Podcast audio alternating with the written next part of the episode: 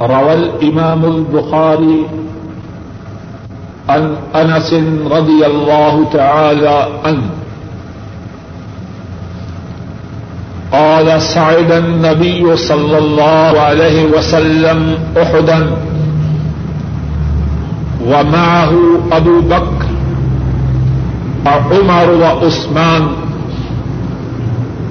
فرجف أحد. فضرب رسول الله صلى الله عليه وسلم برجله وقال، اسكن، فإنما عليك نبي وصديق وشهيدان، أو كما قال صلى الله عليه وسلم. امام بخاری رحمہ اللہ بیان کرتے ہیں حضرت انس رضی اللہ تعالی ان اس حدیث کے راوی ہیں۔ رسول مکرم صلی اللہ علیہ وسلم جبل احد پر تشریف لے جاتے ہیں، آپ کے ہمراہ ابو بکر، عمر اور عثمان رضی اللہ تعالی عنہم تینوں ہیں۔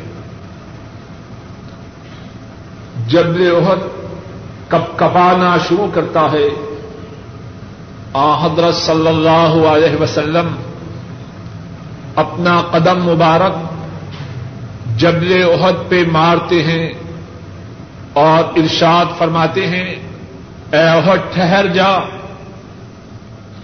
تجھ پہ ایک نبی ہے ایک صدیق ہے اور دو شہید ہیں۔ اسی حدیث میں جن دو شہیدوں کا دکھ ہے، ان میں سے ایک شہید کے متعلق آج انشاءاللہ اللہ کچھ گفتگو ہوگی۔ اور وہ شہید حضرت ذنورین امیر المؤمنین عثمان بن عفان رضی اللہ تعالی عنہ ہیں۔ ان کے فضائل، ان کی منقبت اور ان کے اعمال کے متعلق اس سے پہلے دو نشستوں میں کچھ بات ہو چکی ہے۔ آج کی نشست میں مختصر سے انداز میں اللہ کی توفیق سے ان کی شہادت کے واقعہ کا تذکرہ ہوگا اور ان پر جو الزامات ناجائز طور پر لگائے جاتے ہیں، ان میں سے کچھ الزامات کا تذکرہ ہو اور اللہ کی توفیق سے ان الزامات کی حقیقت کی وضاحت، ان الزامات کی حقیقت کو آشکارا کرنے کی کوشش ہوگی۔ عمر فاروق رضی اللہ تعالی عنہ۔ تائیس الحجہ کو عمر فاروق رضی اللہ تعالی عنہ۔ تائیس الحجہ کو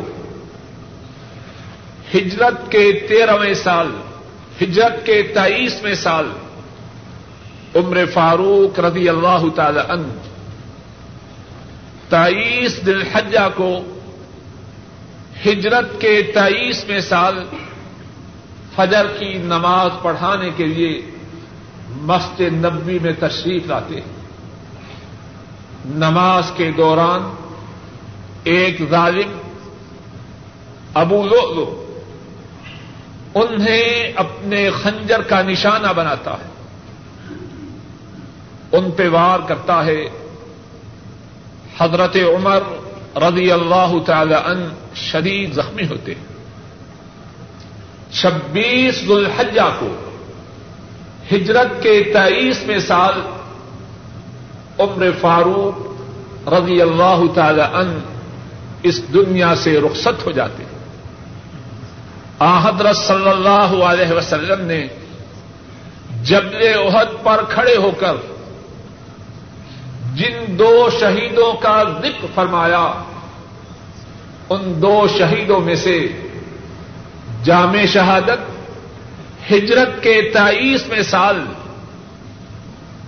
بدھ کے دن چھبیس الحجہ کو جامع شہادت نوش کرتا ہے۔ ذوالحجہ کی آخری تاریخ کو یا چوبیس ذوالحجہ کے محرم کی ابتدا میں حضرت ذنورین عثمان ابن عفان رضی اللہ تعالی ان مسلمانوں کے امیر بنتے ہیں۔ عثمان ابن عفان رضی اللہ تعالی ان ان کا زمانہ عمارت اللہ کے فضل و کرم سے فتوحات کا زمانہ ہے۔ عمر فاروق اور ان سے پہلے حضرت صدیق رضی اللہ تعالی عنہما ان کے مبارک زمانوں میں جو فتوحات ہو چکی تھی، ان علاقوں میں جہاں کئی بغاوت ہوتی ہے، حضرت عثمان رضی اللہ تعالی عنہ ان کے بہادر قابل لائق سپا سیدار ان سازشوں کو، ان فتنوں کو دبا دیتے اور اسی پر بس نہیں، اسلامی فتوحات کا دائرہ پہلے سے بھی وسیع ہوتا ہے۔ شام کے گورنر امیر معاویہ رضی اللہ تعالی عنہ اسلامی فوجوں کو لے کر رومیوں کے علاقوں میں گستے جاتے ہیں، یہاں تک کہ اموریا تک پہنچتے ہیں، جہاں آج انکرا کا شہر ہے۔ اٹھائیس ہجری میں امیر معاویہ رضی اللہ تعالی عنہ حضرت عثمان ہی کے دور حکومت میں قبرص کو فتح کرتے ہیں۔ حضرت عبداللہ ابن سعد ابن ابی سر مصر کے گورنر کیروانوں تک اسلامی فوجوں کے ساتھ پہنچتے ہیں۔ اور دوسری طرف مسلمانوں کی فوجیں کابل تک پہنچتی ہیں، نہر سندھ تک پہنچتی ہیں، خراسان کا علاقہ فتح ہوتا ہے۔ عثمان رضی اللہ تعالی عنہ ان کے دور خلافت میں آٹھ لاکھ مربع میل کا علاقہ اسلامی سلطنت میں شامل ہوتا۔ اسلام کے جو دشمن ہیں، ان کے لیے یہ بات انتہائی اذیت اور کوف کا سبب ہے۔ ظاہری مقابلہ ظاہری مخاسمت و معارضت۔ اس سے مسلمانوں کے خلاف ان کی کوئی کہانی نہیں بنتی۔ عبد اللہ ابن سبا، جو صنع کا ایک یہودی ہے اور سودا کا بیٹا ہے اور اسی لیے اس کا رقب ابن السودا ہے۔ یہودی ہے، مسلمانوں کا دشمن ہے۔ دشمنی کے تحت ہی اسلام میں داخل ہوتا ہے۔ مسلمانوں کے سامنے آنے سے اور سامنے آ کے مقابلہ کرنے سے آجز رہا، بے بس رہا۔ اسلام کے اندر داخل ہوتا ہے کہ اندرونی دشمن بیرونی دشمن سے زیادہ خطرناک ہے۔ اور اندرونی دشمن کے لیے حملہ کرنا، نقصان پہنچانا بیرونی دشمن کے حملہ سے زیادہ آسان ہے۔ اب مسلمانوں کی صفوں میں گس چکا ہے۔ مقصود، مسلمانوں کی جمعیت کا شیرادہ بکھیرنا ہے۔ مسلمانوں کے اتحاد کو پارا پارا کرنا ہے۔ مسلمانوں میں نا اتفاقی اور مخالفت و مخاسمت پیدا کرنی ہے۔ اس سلسلہ میں سرزمین حجاز میں آتا ہے، لیکن یہاں کامیاب نہیں ہوتا۔ اس کے بعد بسرا میں جاتا ہے۔ اپنی کوششوں کو تیز کرتا ہے۔ لیکن اپنے مقصود کو نہیں پاتا۔ بسرا کے بعد کوفا کا رخ کرتا ہے۔ وہاں بھی سڑتوڑ کوشش کرتا ہے، لیکن بات مکمل نہیں بنتی۔ اس کے بعد سرزمین شام کا رخ کرتا ہے۔ وہاں بھی کوئی بات نہ بنی۔ اس کے بعد مصر آتا ہے۔ اور مصر میں آ کر اسے اپنا مقصود ملتا ہے۔ لوگوں کو، کچھ لوگوں کو اپنے گرد جمع کرتا ہے۔ اب اندرونی دشمن ہے۔ اس کے داؤ بھی عجیب و غریب ہے۔ اور اس کی جو باتیں ہیں ان میں اظہار اس بات کا ہے کہ وہ اسلام کا بہت بڑا مخلص ہے رسول کریم صلی اللہ علیہ وسلم کی بڑی عزت کرنے والا ہے۔ آل بیت کا حامی اور ان کا ہم نوا ہے۔ اس کی جو باتیں ہیں، ان میں سے ایک نمایاں بات یہ ہے کہ حضرت عیسیٰ علیہ السلام، وہ دوبارہ دنیا میں آئیں گے۔ حضرت محمد صلی اللہ علیہ وسلم، ان کا مقام، ان کی حیثیت، ان کا مرتبہ حضرت عیسیٰ علیہ السلام سے زیادہ ہے۔ وہ دنیا میں کیوں نہیں آئیں گے؟ ذرا بات پہ غور کیجیے اسلام کا دشمن ہے۔ اسلام پہ جو حملہ ہے، اس کے لیے بھی اس نے کون سی آر تیار کی ہے؟ عیسا سے محمد صلی اللہ علیہ وسلم کا مقام بلند ہے۔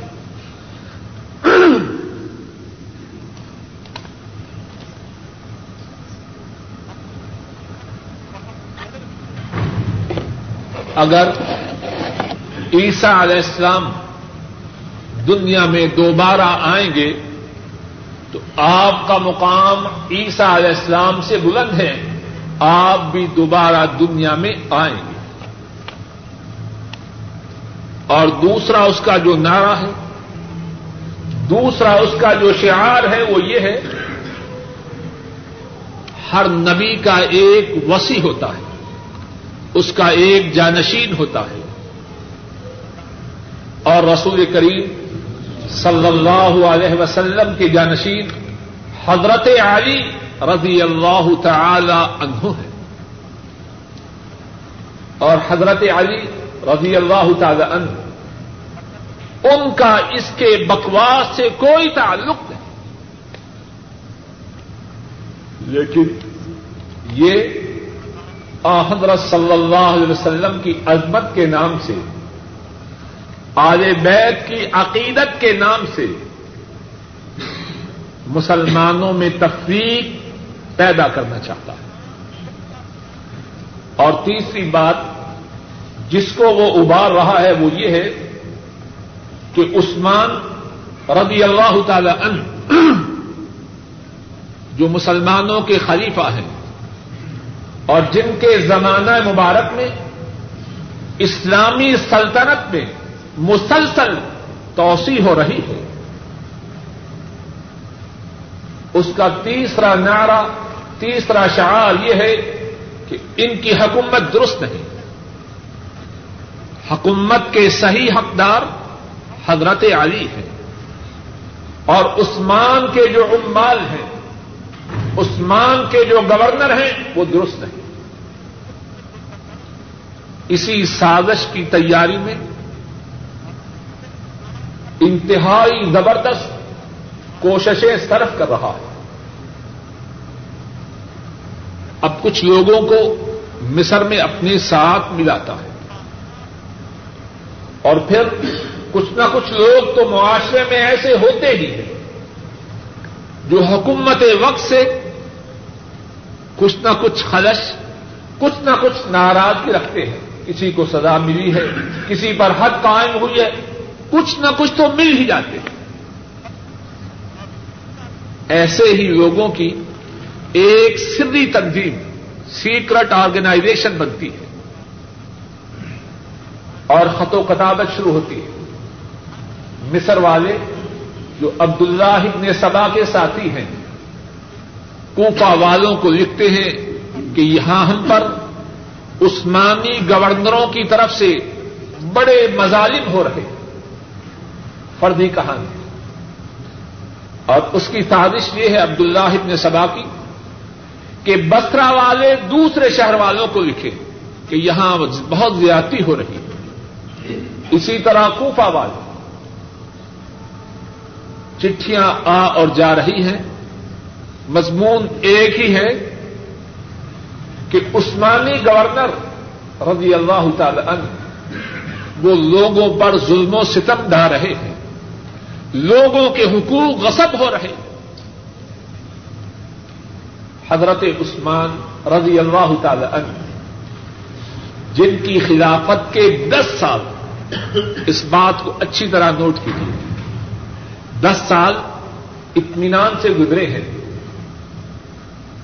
اسلامی فتوحات کا دائرہ وسیع ہوا ہے۔ لوگوں کی معاشی حالت بہت بہتر ہوئی۔ ہے اور لوگ اطمینان و سکون کی زندگی بسر کر رہے ہیں دس سال تک۔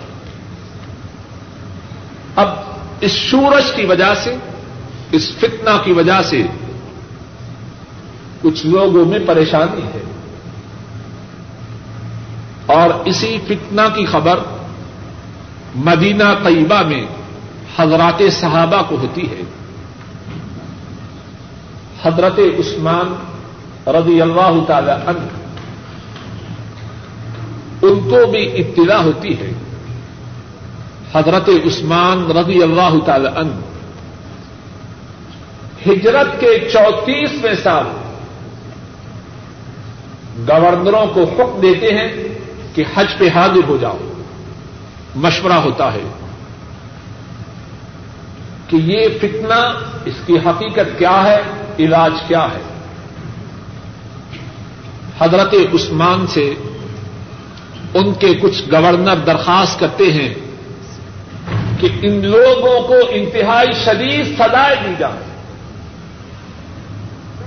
حضرت عثمان رضی اللہ تعالی عنہ اس بات کو نہیں مانتے۔ اور سخت اقدام اٹھانے کے متعلق تجاویز پیش ہوتی ہیں۔ حضرت عثمان رضی اللہ تعالی عنہ ان تجاویز کو نہیں مانتے۔ وقت گزر رہا ہے۔ ہجرت کے پینتیسویں سال، رجب کے مہینہ میں، مصریوں کا ایک گروہ مصر سے مدینہ طیبہ آتا ہے۔ با صحابہ اس گروہ کے لوگوں سے گفتگو کرتے ہیں۔ ان کے اعتراضات کے معقول جواب دیتے ہیں۔ مصری لوگ واپس چلے جاتے ہیں۔ پھر اسی سال حج کے دنوں میں مصر، کوفہ اور بسرا تینوں جانب سے لوگ آتے ہیں۔ مصریوں کی تعداد کم از کم چھ سو اور زیادہ سے زیادہ ایک ہزار ہے۔ اسی طرح کچھ لوگ کوفہ سے آئے ہیں، کچھ بسرا سے آئے ہیں۔ شہر سے باہر ہی حضرات صحابہ ان سے گفتگو کرتے ہیں۔ حضرت عثمان رضی اللہ تعالی عنہ وہ بھی ان سے گفتگو کرتے ہیں۔ ان کے جو جھوٹے اعتراضات ہیں ان کی جو جھوٹی تہمتیں ہیں، ایک ایک کر کے ان کے جوابات دیے جاتے ہیں۔ اب ان جوابات کے سامنے ان کی پیش نہیں چلتی اور ظاہر کرتے ہیں کہ وہ سب اپنے اپنے وطن کو واپس جا رہے ہیں۔ مصری مصر کی طرف، کوفی کوفا کی طرف بسری بسرا کی طرف۔ حضرت عثمان رضی اللہ تعالی عنہ اور حضرات صحابہ جو مدینہ طیبہ میں تھے، وہ مطمئن ہوتے ہیں کہ فتنہ اٹھا اور ختم ہو گیا اور لوگ واپس چلے گئے۔ لیکن کچھ ہی دنوں کے بعد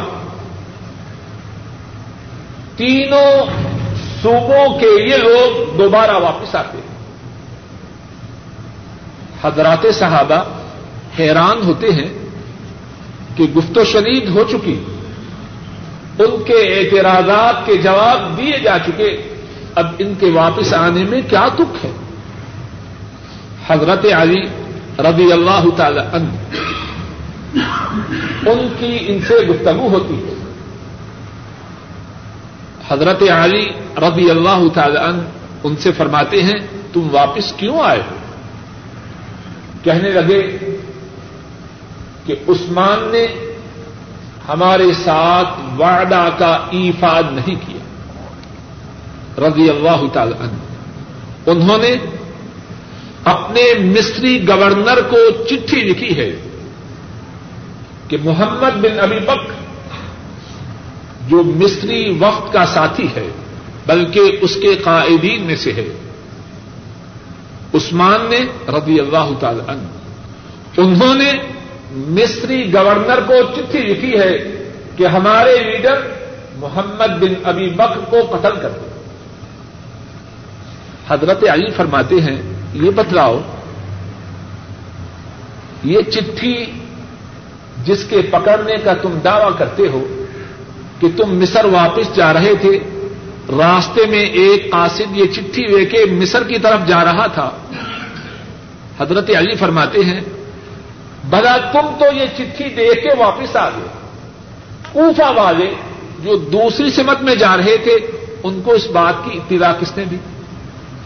بسرا والے جو تیسری سمت میں جا رہے تھے وہ بھی عین اسی وقت کس طرح واپس پلٹے؟ کچھ بات سمجھ میں آ رہی؟ تین سمتوں میں تینوں گروہ جا رہے ہیں۔ چٹھی مصر والوں کو ملی۔ ٹھیک ہے وہ واپس آ گئے۔ این اسی وقت بسرا والے کس طرح واپس آئے؟ این اسی وقت کوفا والے کس طرح واپس آئے؟ حضرت علی رضی اللہ تعالی عنہ فرماتے ہیں، معلوم ایسے ہوتا ہے کہ مدینہ طیبہ سے پلٹنے سے پہلے تم نے یہ سازش تیار کر رکھی۔ تم یہ، تم نے یہ افسانہ واپس پلٹنے سے پہلے تراش رکھا تھا کہ پھر واپس آنا۔ یہ باغی فتنا پرور لوگ حضرت علی رضی اللہ تعالی عنہ آپ کی اس معقول بات کو سن کر خاموش ہو جاتے ہیں۔ ان کے پاس اس کا کوئی جواب نہیں۔ مدینہ طیبہ میں پہنچتے ہیں۔ حضرت عثمان رضی اللہ تعالی ان ان کے گھر کا محاصرہ کرتے ہیں۔ اور یہ عثمان وہی ہے جس کی حیا آسمانوں کے فرشتے کرتے ہیں۔ اور جس کی حیا اللہ کے حبیب سعید الاولین والآخرین صلی اللہ علیہ وسلم کرتے ہیں۔ گزشتہ ایک درس میں یہ بات گزر چکی ہے۔ حضرت عائشہ رضی اللہ تعالی عنہا بیان کرتی ہے۔ آ، حضرت صلی اللہ علیہ وسلم لیٹے ہوئے ہیں۔ آپ کی پنڈوی سے کپڑا ہٹا ہوا ہے۔ صدیق آنے کی اجازت چاہتے ہیں۔ آپ اجازت عطا فرماتے ہیں، لیکن آپ اسی طرح لیٹے ہوئے ہیں۔ اور آپ کی پنڈلی سے کپڑا ہٹا ہوا ہے۔ صدیق گفتگو کرتے ہیں اور آپ اپنی ہی کیفیت میں ہیں۔ اس کے بعد فاروق آتے ہیں۔ آپ لیٹے ہوئے ہیں اور کپڑا پنڈلی سے سرکا ہوا ہے۔ اجازت دی جاتی ہے۔ فاروق آتے ہیں۔ گفتگو کرتے ہیں۔ آپ اپنی پہلی ہی کیفیت میں پھر عثمان آتے ہیں۔ اندر آنے کی اجازت چاہتے ہیں۔ رسول مکرم صلی اللہ علیہ وسلم اٹھ کے سیدھے ہو کے بیٹھ جاتے ہیں۔ اپنی پنڈری مبارک کو ڈھانپ دیتے اور جب تک عثمان سے گفتگو ہے، ایسے ہی بیٹھے ہیں۔ سب لوگ چلے جاتے ہیں۔ ہماری سب کی ماں حضرت عائشہ رضی اللہ تعالی عنہا اس سارے منظر کو دیکھ رہی ہے۔ اور آنے والوں میں ان کے باپ بھی ہیں، حضرت ابو وقت بھی ہیں۔ اور انہوں نے اس بات کو اچھی طرح نوٹ کیا ہے کہ ان کے باپ کا استقبال کیسے ہو لیتے ہیں لیتے رہے۔ پنڈری سے کپڑا ہٹا ہے، ہٹا رہا۔ عرض کرتی ہیں، اے اللہ کے رسول، صلی اللہ علیہ وسلم، ابو بکر آئے۔ آپ لیٹے رہے۔ آپ نے اپنی پنڈلی پہ کپڑا نہ ڈالا۔ عمر آئے۔ آپ لیٹے رہے۔ آپ نے اپنی پنڈلی پہ کپڑا نہ ڈالا۔ عثمان آئے۔ آپ اٹھ کے بیٹھ گئے اور اپنی پنڈلی کو ڈھانپ لیا۔ حضرت صلی اللہ علیہ وسلم ارشاد فرماتے ہیں اللہ استحی من رجل تستحی من الملائکہ اے آشا میں اس سے حیا نہ کروں جس سے آسمانوں کے فرشتے بھی حیا کرتے۔ ہیں آج اسی عثمان رضی اللہ تعالی ان ان کے گھر کا محاصرہ کیا جاتا ہے۔ اور محاصرہ کرنے والے مصر، کوفہ اور بسرا اور بسرا کے باغی۔ لیکن ابتدا میں محاصرہ اتنا زیادہ شدید۔ نہیں حضرت عثمان رضی اللہ تعالی عنہ مسجد نبی میں جایا کرتے ہیں اور اس وقت کے دستور کے مطابق کہ بڑی مسجد کا امام مسلمانوں کا خلیفہ ہوتا ہے۔ جا کے مسجد میں نماز بھی پڑھایا کرتے ہیں۔ جمعہ کا دن ہے، باغی فتنہ بپا کرتے ہیں۔ حضرت عثمان رضی اللہ تعالی عنہ کے فتنے کا نشانہ بنتے ہیں۔ اور اس قدر نشانہ بنتے ہیں کہ بے ہوش ہو جاتے ہیں۔ انہیں عثمان رضی اللہ تعالی انہوں کو اٹھا کے گھر لایا جاتا ہے۔ ہوش میں آتے ہیں۔ حضرات صحابہ جو مدینہ طیبہ میں موجود ہیں، درخواست کرتے ہیں کہ ہمیں اجازت دیجیے ان باغیوں سے مقابلہ، ان باغیوں کا مقابلہ کریں، ان سے جنگ کریں۔ حضرت عثمان رضی اللہ تعالی عنہ اس بات کی اجازت نہیں دیتے۔ اور پھر محاصرہ کی وہ کیفیت ہے کہ محاصرہ انتہائی سخت ہو چکا ہے۔ اور عثمان رضی اللہ تعالی عنہ انہیں اسی مسجد میں نماز کی ادائیگی کی اجازت نہیں۔ جس مسجد کی زمین کا ایک بہت بڑا حصہ انہوں نے اپنی جیب سے خرید کر مسجد میں شامل کیا اور ظالموں نے اسی پر بس نہ کیا۔ حضرت عثمان رضی اللہ تعالی ان ان کے لیے پانی کو بھی بند کر دیا اور میرے روما، بات گزر چکی ہے۔ جس کو خرید کر مسلمانوں کے لیے انہوں ہی نے وقت کیا تھا۔ اب اسی کنویں کا پانی حضرت عثمان رضی اللہ تعالی عنہ تک نہیں پہنچنے دیا جاتا۔ اور حضرت عثمان رضی اللہ تعالی عنہ بعض دفعہ اپنے گھر کی بالائی منزل پہ تشریف لاتے ہیں اور ارشاد فرماتے ہیں، یہ مسجد جس میں آنے سے مجھے روک رہے ہو، اس کا وہ ٹکڑا خرید کے مسجد میں کس نے شامل کیا؟ یہ پانی جو مجھ تک پہنچنے کی راہ میں رکاوٹ کھڑی کی جا رہی ہے یہ بے روما کس نے خریدا؟ ام حبیبہ رضی اللہ تعالی عنہ انہیں بھی اس بات کی اطلاع ہوتی ہے۔ ان بعض دفعہ اپنے گھر کی بالائی منزل پہ تشریف لاتے ہیں اور ارشاد فرماتے ہیں، یہ مسجد جس میں آنے سے مجھے روک رہے ہو۔ اس کا وہ ٹکڑا خرید کے مسجد میں کس نے شامل کیا؟ یہ پانی جو مجھ تک پہنچنے کی راہ میں رکاوٹ کھڑی کی جا رہی ہے، یہ بے روما کس نے خریدا؟ ام حبیبہ رضی اللہ تعالی عنہ انہیں بھی اس بات کی اطلاع ہوتی ہے کہ حضرت عثمان رضی اللہ تعالی عنہ ان تک پانی نہیں جانے دیا جاتا۔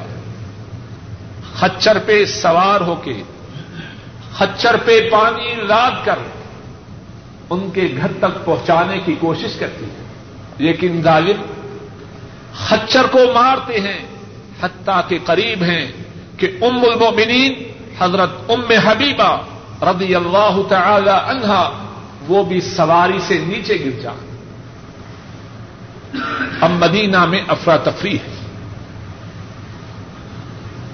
حضرت علی رضی اللہ تعالی عنہ، انہوں نے اپنے دونوں صاحبزادوں، حسن حسین رضی اللہ تعالی عنہما، ان کی ذمہ داری لگائی ہے کہ وہ حضرت عثمان کے گھر میں رہے۔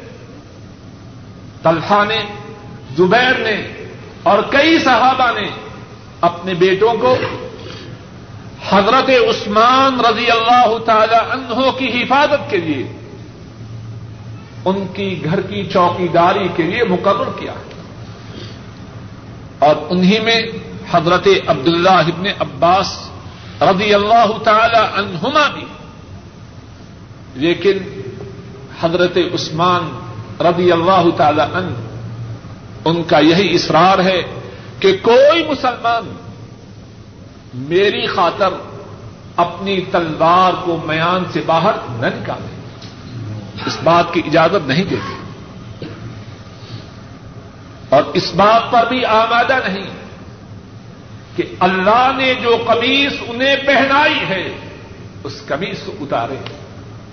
شاید آپ کو یاد ہے کہ بھول گئے۔ سنن ابن ماجہ میں ہے۔ حضرت عائشہ رضی اللہ تعالی عنہا بیان کرتی ہیں۔ حضرت صلی اللہ علیہ وسلم نے فرمایا، اے عثمان، ان اللہ اللہ ام و اراد منافقون ان تخلا کمیسا کلدی کم مسق اللہ فلا تخلا.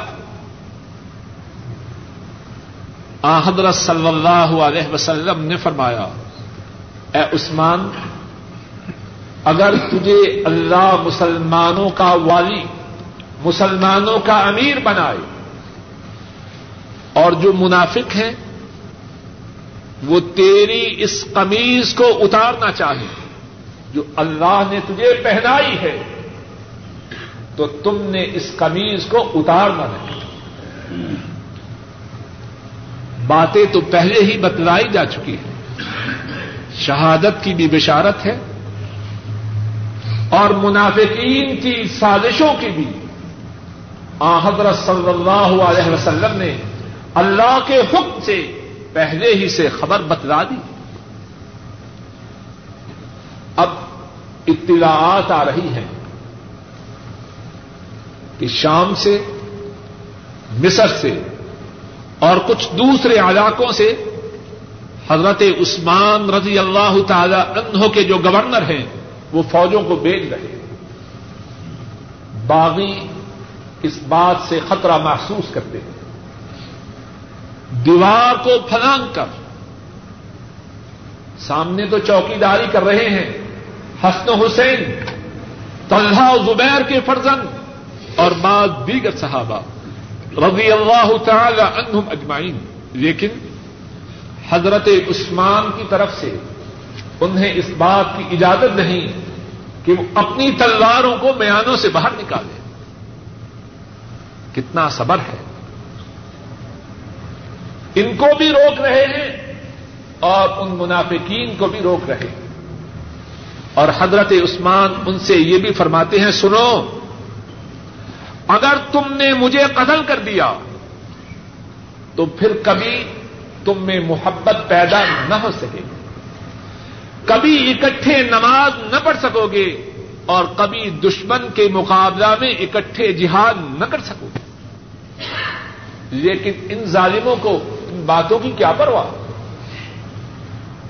ان کی جو تیاری ہے، وہ تو اسی بنیاد پہ ہوئی ہے کہ مسلمانوں میں پھوٹ ڈالی جائے۔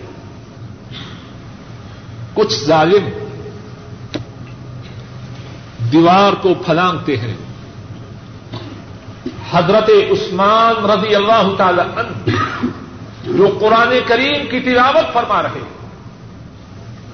اور کتنے دنوں کے پیاسے ہیں، ان کو زخمی کرتے ہیں۔ اور اسی پہ بس نہیں، ایک ظالم ان کو اپنی تلوار کا نشانہ بنانا چاہتا ہے۔ ان کی باوفا بھی بھی حضرت نائلہ اپنے خامن کا دفاع کرتے ہوئے اپنے ہاتھ کو آگے کرتی ان کی انگلیاں کٹ جاتی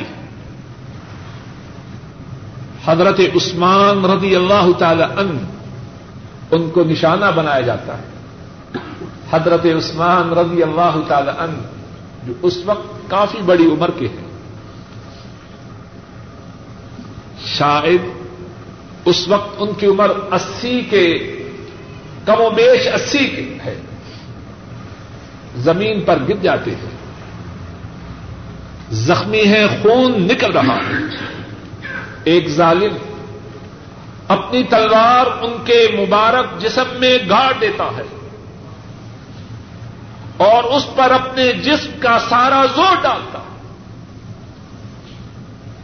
اور بعض تاریخی روایات میں یہ بھی ہے، ایک ظالم تین دفعہ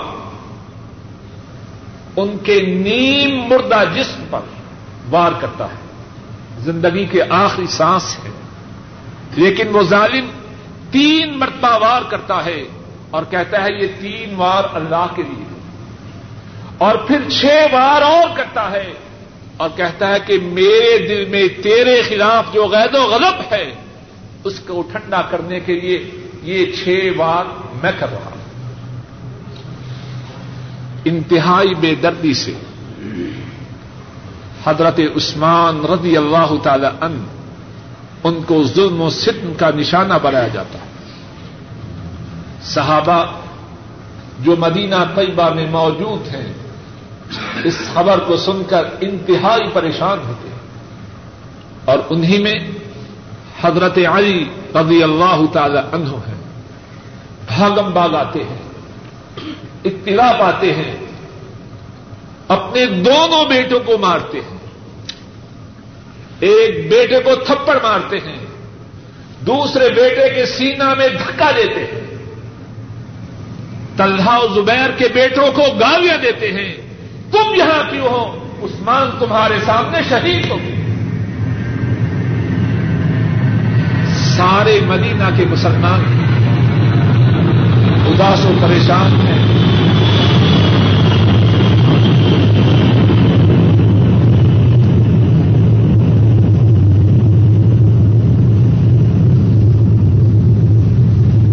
اہل کے گھر گھر پریشانی ہے، غم ہے، دکھ ہے۔ اور پھر اس شہادت کے بعد کیا ہوتا ہے؟ امت میں ایسی نا اتفاقی کی روش چلتی ہے، آج تک وہ باقی ہے۔ اور معلوم نہیں کب تک باقی رہے۔ حضرت عثمان رضی اللہ تعالی ان انہوں نے کیا سچ فرمایا؟ اگر تم نے میرا خون بہایا پھر تمہارے درمیان محبت پیدا نہ ہو سکے۔ اکٹھے نماز ادا نہ کر سکو گے۔ اکٹھے دشمن سے جہاد نہ کر سکو گے۔ لیکن ابن سبا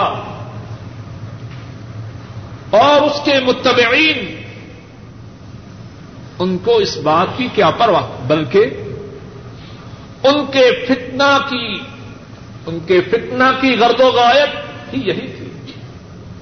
یہ جو مسلمان پھیل رہے ہیں، جس طرف رخ کرتے ہیں فتح و نصرت ان کے قدم چومتی دنیا کی کوئی طاقت، رومی ہو یا ایرانی، ان کے مقابلہ میں ٹھہر نہیں رہے۔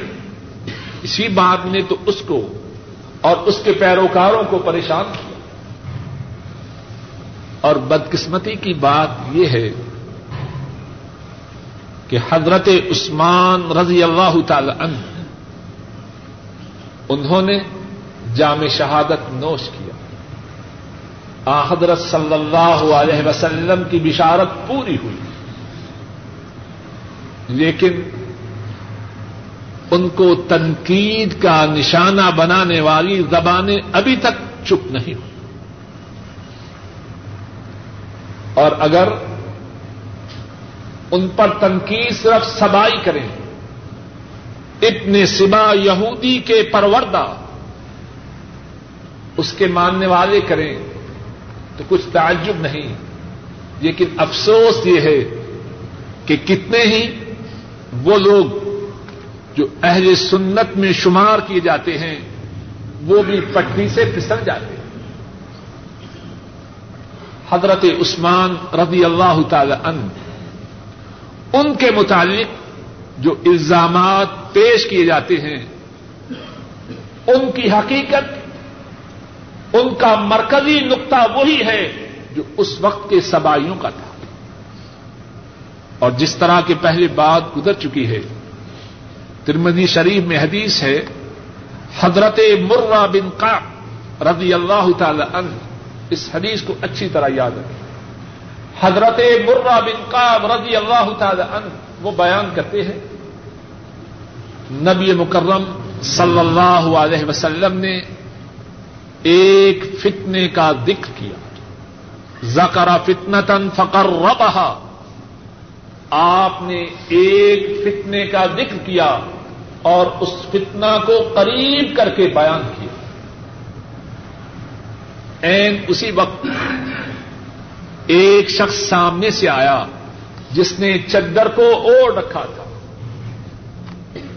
آ، حضرت صلی اللہ علیہ وسلم نے فرمایا ہادا یوم ادن الہدا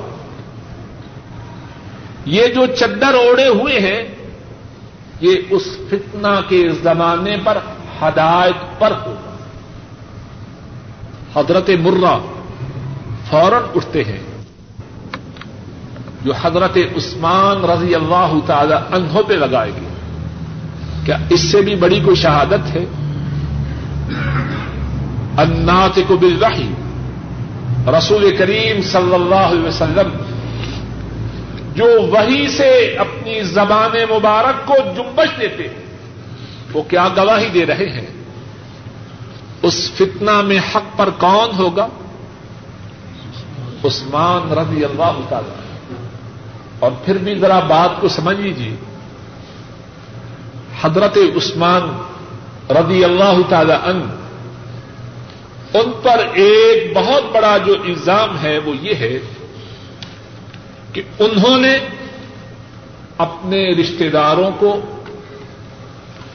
اپنی حکومت میں بہت بڑے بڑے عہدے دیے۔ آپ نے سنا کبھی یہ الزام؟ یہ الزام نیا نہیں، پرانا ہے۔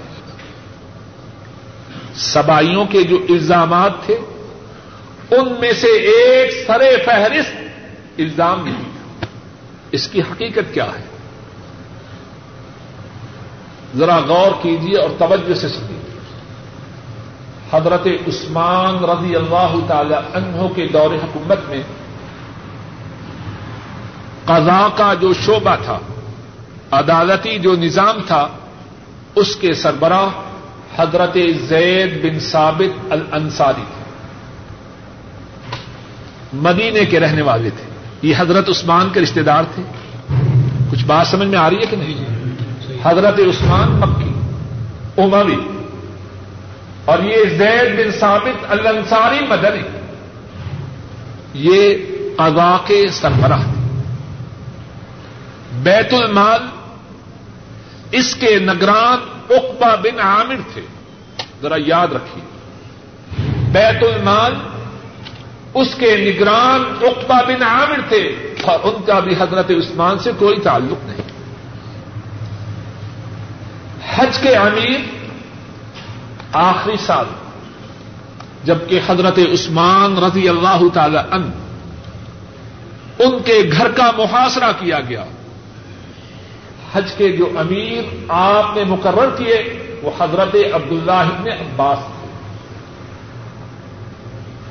عبداللہ ابن عباس اور وہ بھی اموی نہیں اور اس سے پہلے جو حج کے امیر مقرر کیے، وہ حضرت عبد الرحمان ابن عوف تھے اور وہ بھی اموی نہیں خراج کے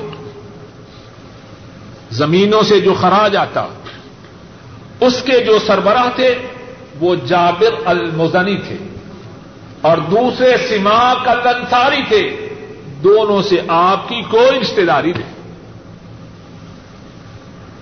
جنگ کے جو انچارج تھے، وہ کاکا بن امر تھے۔ جنگ کے جو انچارج تھے، وہ کاکا بن امر تھے۔ اور ان کی بھی حضرت عثمان سے کوئی رشتے داری نہیں۔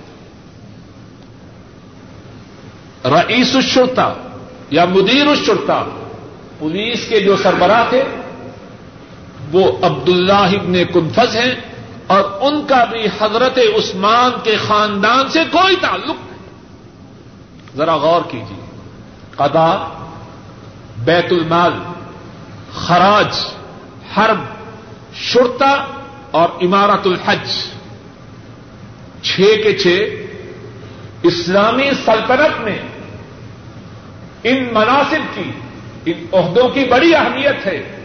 لیکن چھ کے چھ میں کوئی بنی امیہ کا نہیں۔ اب ذرا صوبوں کے گورنر دیکھیے۔ یمن، ان کے جو عامل ہیں، وہ یا بن امیہ ہے اور تمیمی ہیں، ان کا بنی امیہ سے کوئی تعلق نہیں انتجائی اپنی نہیں ہوتا۔ یا بن امیہ، یمن کے سربراہ۔ مکہ، اس کے عامل عبد اللہ ابن ام الحضرمی تھے۔ ان کا بھی بنی امیہ سے کوئی تعلق نہیں۔ حمزان، اس کے عامل عبد اللہ ابن جریر۔ حمزان، اس کے عامل جریر بن عبد اللہ البجری تھے۔ یمن کے رہنے والے تھے۔ بنو امیہ سے ان کا بھی کوئی تعلق نہیں۔ کوفہ اس کے گورنر ابو موسا العشری رہے، رضی اللہ تعالیٰ ان کا بھی تعلق بنی امیہ سے کوئی نہیں۔ طائف، اس کے عامل القاسم بن ربیہ السقفی تھے۔ ان کا بھی بنی امیہ سے کوئی تعلق نہیں۔ بسرا اس کے عامل بنی امیہ کے تھے۔ اور ان کا نام عبد اللہ ابن عامر تھا۔ مصر اس کے عامل عبد اللہ ابن سعد ابن ابی سر یہ حضرت عثمان کے قریبی تھے۔ کتنے قریبی ہوئے؟ دو۔ ایک عبد اللہ ابن عامر اور ایک عبد اللہ ابن سعد ابن ابی سر اور تیسرے حضرت معاویہ رضی اللہ تعالی عنہ۔ یہ شام کے گورنر تھے اور ان کا بھی تعلق بنی امیہ سے۔ تین بنی امیہ سے، باقی باہر سے۔ اور پھر اسی پر بس نہیں، اس کے بعد ہمس۔ اس کے عامل عبد الرحمان ابن خالد ابن ولید سے ان کا بھی تعلق بنی امیہ سے۔ اردن، اس کے عامل ابو ابو العاور السلمی، ان کا بھی تعلق بنی امیہ سے۔ نہیں فلسطین، اس کے عامل القما بن حکم، ان کا بھی تعلق بنی امیہ سے شام کے جو قاضی تھے، وہ ابو دردا رضی اللہ تعالی ان کا بھی تعلق بنی امیہ سے نہیں آدر بائی جان اس کے جو عامل تھے اش اس الکندی، ان کا بھی تعلق بنی امیہ سے نہیں اسی طرح ماں رئی اسبہان سب کے سب جو ان کے علاوہ تھے، وہ بنی امیہ کے باہر کے تھے۔ اب ذرا غور کیجیے ساری سلطنت میں تین گورنر ایسے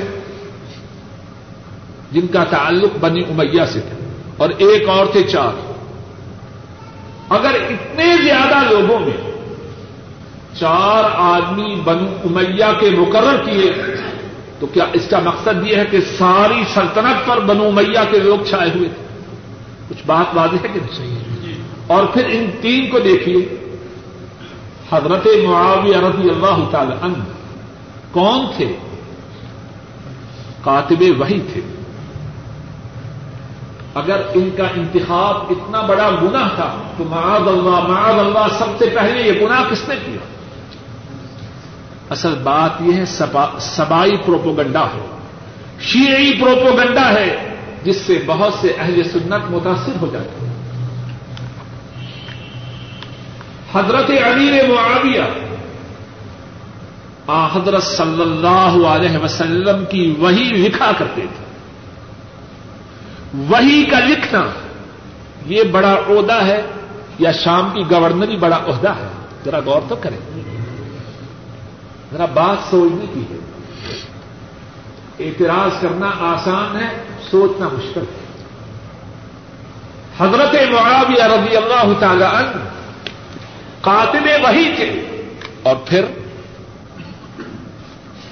بحثیت گورنر کے ناکام تھے یا کامیاب تھے؟ ان کا تعین حضرت عثمان نے نہ کیا۔ ان سے پہلے عمر فاروق رضی اللہ تعالی عنہ انہوں نے ان کا تعین کیا تھا۔ اور عجب بات ہے، آدمی حیران و پریشان ہوتا ہے کہ کس طرح بات کا ان لوگوں نے بتندر بنایا۔ حضرت عمر رضی اللہ تعالی عنہ انتہائی شدید خلیفہ تھے۔ کبھی اس کو ہٹاتے، اس کو مقرر کر، بیکار نہیں۔ مسحت کے پیش نظر۔ شاید ہی کوئی گورنر ان کی جو ٹرانسفر کی پالیسی تھی اس سے بچ سکا۔ ایک امیر معاویہ مورخین لکھتے ہیں، واحد گورنر تھے۔ حضرت عمر رضی اللہ تعالی انہوں نے اپنے سارے دور خلافت میں ان کو تبدیل نہ کیا۔ اب شام کی گورنری جو ہے، وہ بھی کس نے دی؟ عمر فاروق نے۔ اور پھر عمر فاروق ہی نے نہیں، حضرت ابو بک خلیفہ اول، یار غور رضی اللہ تعالی عنہ، انہوں نے شام کو فتح کرنے کے لیے چار فوجی دستے روانہ کیے۔ ان چار میں سے ایک دستہ کا سپا سیلار کون تھا؟ پتا ہے؟ امیر معاویہ کے بھائی۔ یزید بن ابی سفیان رضی اللہ تعالی عنہما۔ یہ خدا داد صلاحیتیں ہیں۔ اللہ جس کو چاہے، جتنی چاہے عطا کرے۔ ہاتھ میں وقت اس کی یہ ذمہ داری ہے۔ انتخاب کرتے وقت ان صلاحیتوں کو پیش نظر رکھے۔ ان کے بھائی یزید بن نبی سفیان شام کی طرف جو چار فوجی دستے روانہ ہوئے۔ ان میں سے ایک دستہ کے سربراہ ابو عبیدہ، دوسرے کے ام بن ناس، تیسرے کے شرحبیل بن حسن اور چوتھے کے یزید بن ابی سفیان رضی اللہ تعالی عنہما مقرر ہوئے۔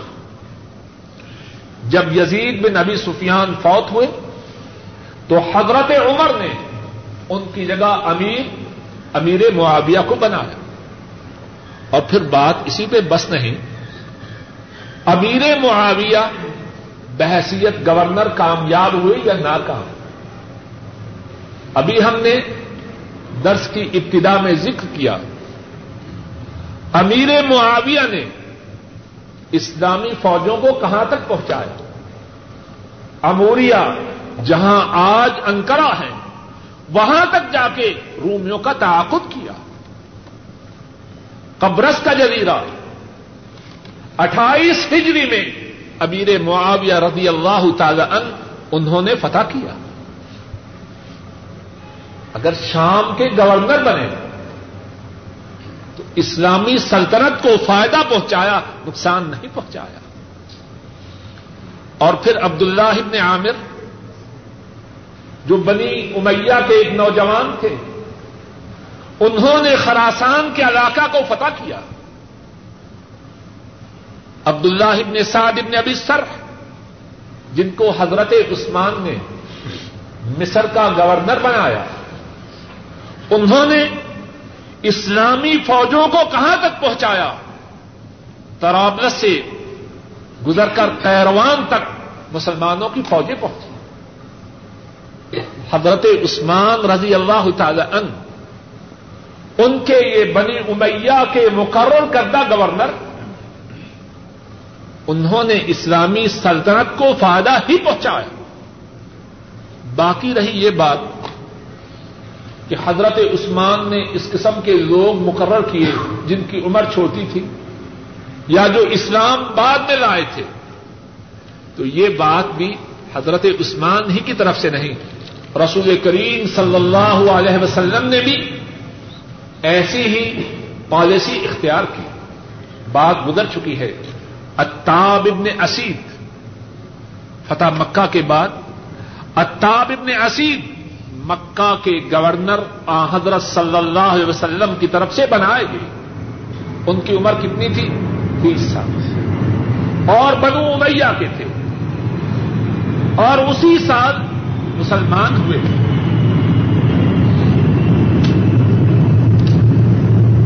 اب چھوٹی عمر کے شخص کو گورنر بنانا یا جو اسلام بعد میں لائے اس کو گورنر بنانا اگر معاذ اللہ یہ غلطی ہے تو یہ عثمان جی نے نہیں کی، ہم سب کے نبی نے بھی کی۔ اور حقیقت یہ ہے، نہ انہوں نے غلطی کی، نہ انہوں نے غلطی کی۔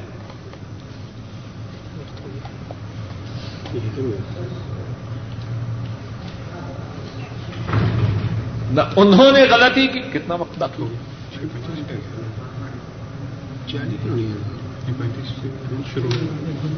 ایک دو منٹ۔ بات کا یہ آخری حصہ اللہ نے چاہا تو آئندہ درس میں حدیث کے پڑھنے سے پہلے مکمل کریں گے پھر اس کے بعد انشاءاللہ حدیث شریف پڑھیں گے۔ اللہ مالک الملک اپنے فضل و کرم سے ہم سب کے تمام گناہوں کو معاف کریں۔ اپنے رسول مکرم صلی اللہ علیہ وسلم کی سچی محبت عطا فرمائے۔ اپنے رسول مکرم صلی اللہ علیہ وسلم کے صحابہ کی سچی محبت عطا فرمائے۔